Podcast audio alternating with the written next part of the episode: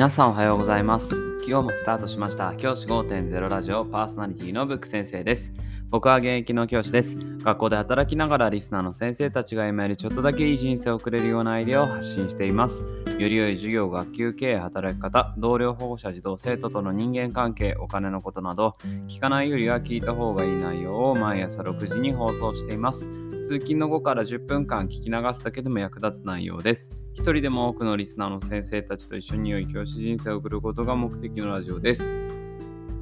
今回のテーマは、教育ニュース、秋のレビュー、教育のオンライン化、成果を図る指標不十分というニュースを取り上げたいと思います。これは NHK ニュースからのピックアップです。概要を説明します。国の事業の公開の場での検証する公開の場で研修する政府の秋のレビューで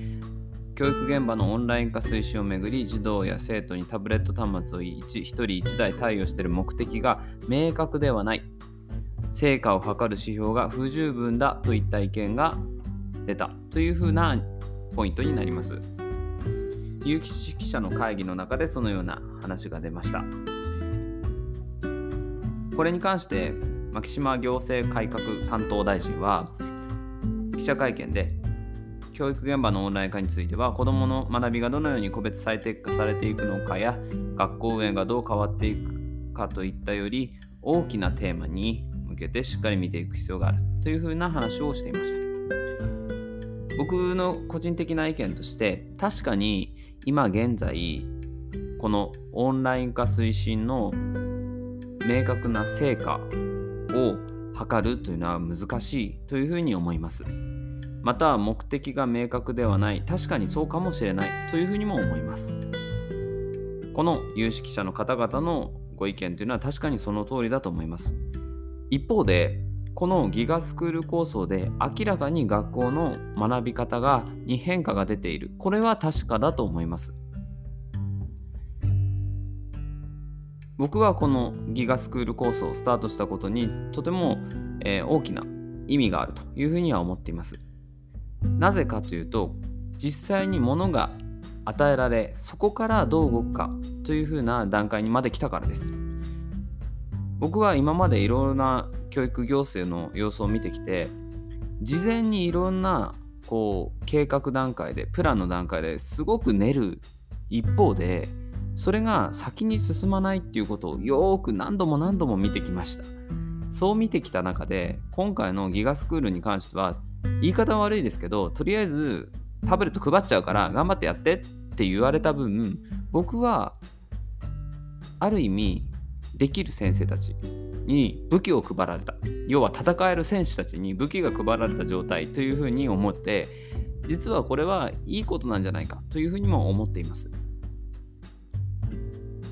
確かにそのやる目的とかが不明確だったかもしれませんし成果がどうだったかっていうのが測れないかもしれませんけど実はこうやって0から1になる作業っていうのが教育行政では本当に難しい0から1を作り出すことが本当に難しい教育行政の中で今回のように0から1要はタブレットがない状態からタブレットがある状態を作り出したここが大きなポイントだというふうに僕は思っています。先生方もタブレットが支給されてじゃあどう使ってみようかなというふうにやれないまでも考える。そこまでは先生方来ているというふうに僕は思います。さらに言うと端末が入ったことで今までできなかったことができるっていうふうに意欲を高くして主体的に取り組んでいる先生方もたくさんいらっしゃいます。僕はこのことの方がすごく大事なことだというふうに思います。その上で有識者の方がおっしゃる成果を明確にしていく。これを少しずつ進めていく必要があると思います。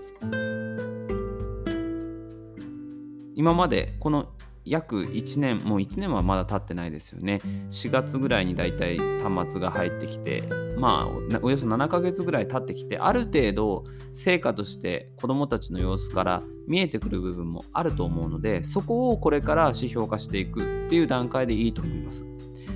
0から1を作るこの作業がどれだけ大変だったか本当にあのギガスクールコースを進めてくださった方々には文科省の方とか経済産業省の方とかまあ政府の方々には本当に感謝しかありません。それを学校現場でどのように使っていくか、ここは先生方の腕の見せ所だと思います。僕はこの0から1を作ったこのギガスクールに関して、この秋のレビューで確かに成果がを測る指標は不十分かもしれませんけど、スタートできたこと、こちらの方が大きな意味があるというふうに僕は思っています。今日は教育のオンライン化、成果を測るのが不十分じゃないかというニュースに関して僕なりの意見を話しました。じゃあ今日はこの辺で起立で着席。さようなら。また明日。